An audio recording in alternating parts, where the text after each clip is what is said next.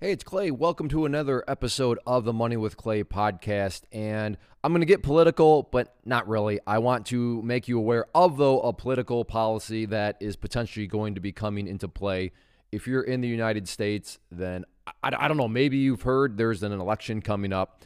Uh, but in all seriousness, I believe, and this is not me getting up on my soapbox, but I believe as a citizen, you should vote. But I believe you should also take it a step further and just be a, a well educated voter. Now, do you have to be a savant of political science and just have a brilliant mind when it comes to understanding every little nook and cranny of policy detail?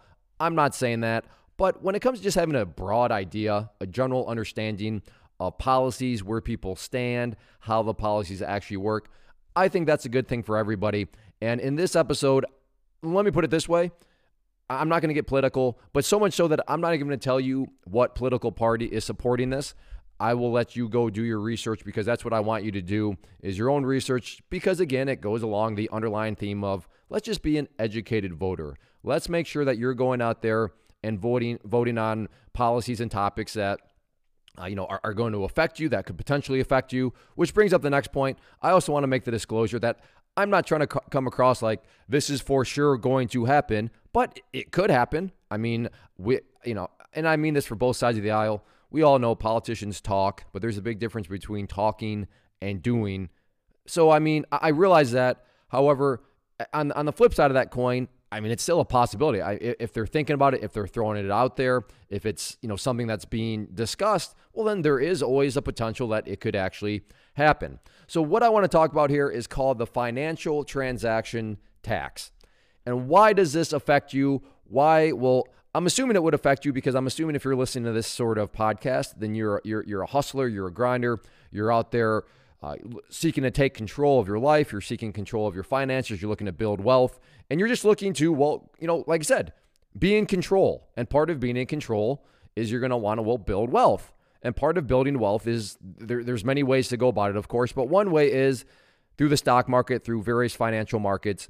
And when you have this topic now of financial transaction tax, that would directly affect your ability to build wealth. Maybe maybe you're like, I don't care. Maybe you're saying, oh, wow, that, that would make quite a bit of a difference. I'm not here to tell you that. All I'm here is to just make you aware of it so that you can go do your own research. And also, I'm not going to give you any exact specific numbers because there's a range of them out there. I just want to talk about it in general and make you aware of it. And then when you go do your research, you know, you can kind of I don't know how I don't know how deep down the rabbit hole you want to go, but if you want to take an average of the numbers you see and then run some calculations, that, that's up to you. But just broadly, generally speaking, the financial transaction tax, the way it works is this. it, it, it, was a good name, but whenever a financial trax, financial transaction takes place, there is a tax. And not to insult your intelligence, but here's the here's the rough part about it is it's a double ta- taxation.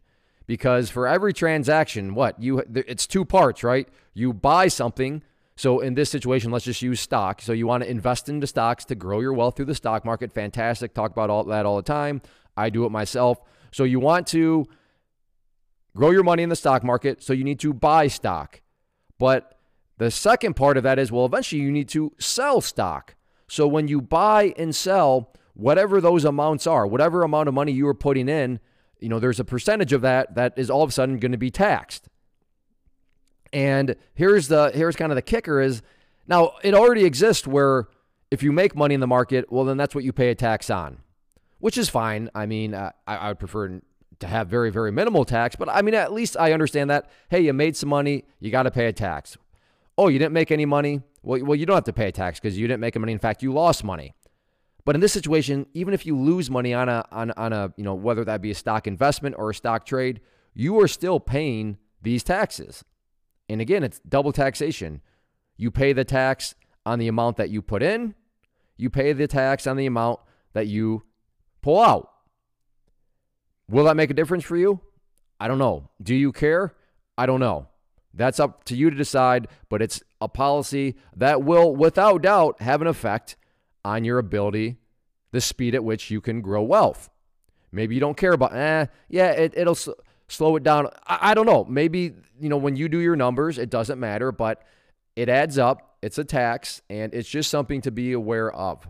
And it's really as simple as that. Again, Financial transaction tax, just start to, you know, run a Google search on it, do a little bit of homework, and, you know, you can see those numbers, how it works uh, in the sense of, you know, how the numbers would be affecting what, what you're looking to do and what you're looking to, you know, your bigger picture goals. And whenever more and more money is being taken out of your pocket, you know, it just, I'm not going to call your goals impossible at all. Do they become more challenging? Does it become less efficient?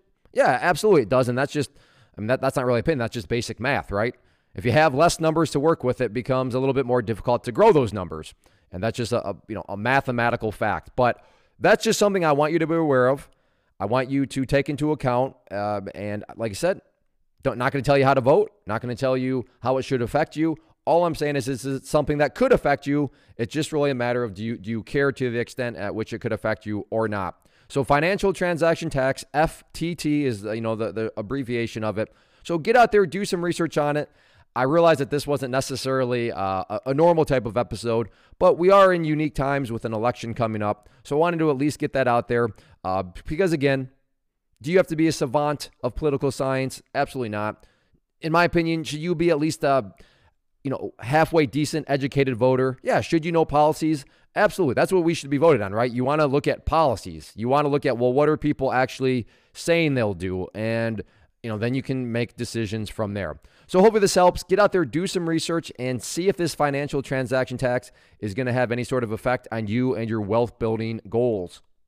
Thank you so much for hanging out and listening. Before I go, I want to just make your attention to a few things. First off, if you enjoyed the show, then make sure to help us out in the iTunes, especially if you could leave us a rating. That goes a long way and just assists me in getting the word out there. And I, I genuinely would appreciate it. Second, if you find yourself either in debt or just feeling like your, your personal finances are kind of out of control or could be much more efficient, then I would encourage you to go to moneywithclay.com and check out the Slab Money Method. That is the course that I put together as a former process engineer that outlined every single step, step by step by step, with documentation, with forms to fill out. That'll put you on the path, the exact path I used to pay off $163,000 of debt and get myself to the point where not only am I debt free, but I am now able to build wealth and build wealth in an efficient uh, manner. So if you're curious and interested in that, again,